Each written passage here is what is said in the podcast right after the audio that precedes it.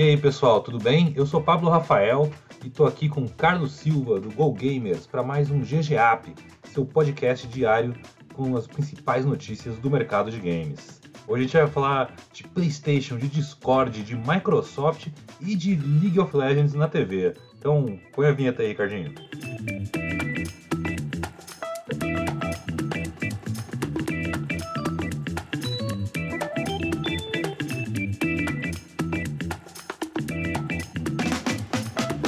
PlayStation fechou uma parceria com o Discord, Carlão.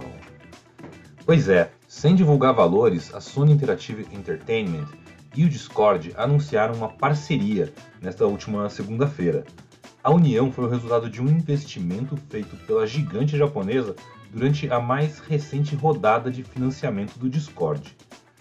Para o presidente da Sony Interactive, o Jim Ryan, a colaboração deve melhorar os chats de voz da PlayStation Plus e aproximar as duas plataformas a partir do começo do ano que vem. A ideia do Ryan é expandir os serviços sociais e de chat das plataformas PlayStation para além dos consoles.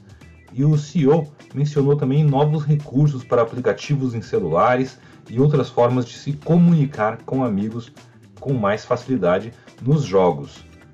Isso é bem interessante, né? Porque a gente tinha até uns meses atrás, pouco tempo na verdade, a Microsoft super interessada no Discord, inclusive com possibilidades realmente de ter, de adquirir a plataforma. Para quem não conhece, o Discord é uma das plataformas de comunicação mais famosas, se não a mais famosa, para quem joga no PC, né? E no, no celular também se tornou famosa por conta até do Among Us, que a galera começou a jogar através do Discord, enfim. Mas é um movimento interessante e ver o, vamos ver o quanto que isso agrega, justamente para as plataformas da Sony. É, a, na, quando a Microsoft estava em, em, negociações, ela sempre falava que tinha pelo menos mais duas empresas querendo comprar o Discord. O Discord no final decidiu continuar independente e abriu aí mais uma rodada de investimentos. A Sony Marota foi lá e conseguiu fechar uma parceria bacana para levar é, essa plataforma. É interessante que a Sony está de olho na, na tecnologia do Discord, na expertise do Discord em, conversas em áudio e tudo mais, né? É, ou, antes, quando eu falava da, da negociação da Microsoft, envolvia muito o interesse da Microsoft e de outras empresas em, no engajamento da comunidade que o Discord, porque o Discord além de uma plataforma de conversa, ele funciona meio que como uma rede social. Então, é interessante ver que a abordagem da Sony foi mais por esse lado de, olha, a gente quer um sistema de, de conversa, de bate-papo melhor nas nossas plataformas, PlayStation e também em, em celulares. É, e possivelmente eles devem manter né, essa questão da estrutura como uma plataforma rede social de comunidade e tudo mais, porque esse é um dos principais pontos também dela, né? Não só como comunicação, mas esse encontro de várias pessoas, muitos criadores de conteúdo e tudo mais usam a, o Discord como uma forma de se conectar o seu público, enfim, e várias outras empresas também, né, do mercado usam o Discord como uma plataforma de comunicação. Então acho que é avaliar para ver o quanto que isso daí se mantém nos próximos meses. Bom, e a Microsoft avaliou The Last of Us 2 como um marco da indústria, né? Então, para a gente entender um pouquinho sobre isso, né, foi revelado um relatório, que é uma análise interna da Microsoft, que foi divulgado como parte do processo que está rodando aí da Epic versus Apple Store, que é uma outra conversa que a gente traz no outro ponto, né? E que revelou que a fabricante do Xbox considera The Last of Us o jogo mais premiado, que é o concorrente né, do PlayStation, como um marco da indústria, né? Algo bem interessante, algo que os estúdios da divisão Xbox devem aspirar para futuro em termos visuais e de história, enfim, os seus próprios jogos que eles vão estar tá desenvolvendo. Bom, e a análise interna do Xbox afirma que o jogo da Naughty Dog define um novo patamar que o pessoal da Xbox deveria mirar para alcançar em futuras gerações de console. O The Last of Us 2 é o tipo de jogo cada vez mais raro quando a gente pensa em produção, é, que traz essa questão de arte de narração, a narrativa é muito interessante, enfim, é um outro nível de produção quando a gente pensa em jogos para o mundo dos games. Né?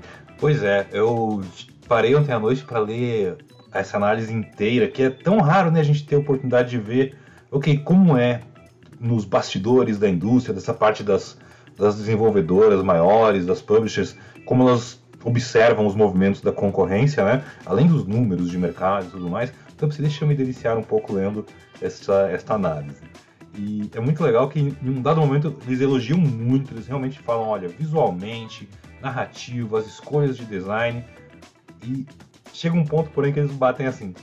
É, é notável como a Naughty Dog ainda não aprendeu a fazer combates e tiroteios satisfatórios para os jogadores em nenhum dos seus jogos. O que funciona bem neste caso, porque a pessoa fica com medo e joga de maneira mais furtiva. Falei, gente, que veneno. Muito bom, né? Mas é isso aí, né? Acho que é interessante como Não, é. realmente referência. The Last of Us 2 é incrível mesmo. Mas claro, né? É, sempre cada um vai acabar olhando um pouco do que, que pode melhorar, enfim. É, faz parte. Apesar de não fazer parte de um discurso, né? Da própria Microsoft porque isso está dentro de um discurso de processo e tudo mais, mas está lá, né? Tá sendo mapeado e a galera tá olhando o que tá acontecendo, né? Ninguém é uma ilha, né? Você tá sempre de olho no que a concorrência tá fazendo, no que as outras marcas tá fazendo, tenta tirar o melhor disso e ver qual que é a tendência e deixar sua marquinha lá também. Para fechar hoje, Carlão, a série animada de League of Legends vai estrear na Netflix no final do ano a Netflix divulgou um teaser de Arcane, que é a nova, uma nova série animada de League of Legends, popular jogo da Riot Games.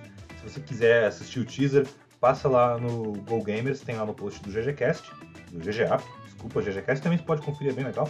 A, a série ela deve chegar no último trimestre de 2021, no final de setembro e dezembro e é parte da expansão da marca League of Legends para outros segmentos, que já inclui também uh, histórias em quadrinhos, livros, além de novos jogos que exploram esse universo do LoL de outras maneiras, como o jogo de cartas Legends of Runeterra, o RPG The Ruined King e até um MMORPG, aqueles RPGs online com milhares de jogadores, sobre o qual a gente ainda não sabe muita coisa. Vai lembrar que em março a Netflix lançou uma série baseada no principal concorrente do LoL, assim, que é o Dota 2 da Valve. E essa série Dota Dragon's Blood, teve uma ótima recepção e inclusive aumentou o interesse do público pelo jogo da Valve. Aliás, série animada é um negócio bacana, né, Pablo? Conecta super bem com esse universo. Eu lembro de ter visto Castlevania também, que saiu na Netflix, é bem legal. É, e acho que aqui a intenção da Riot é justamente trazer cada vez mais outras possibilidades de consumo que vão além do jogo. Então é o livro, é a série, é o filme, enfim, né? Não tem limites, acho que é, são coisas que eles podem pensar e trazer como um complemento, já que a base de fãs deles é gigantesca, a galera super engajada, então tem grande chance de ser um sucesso. Né?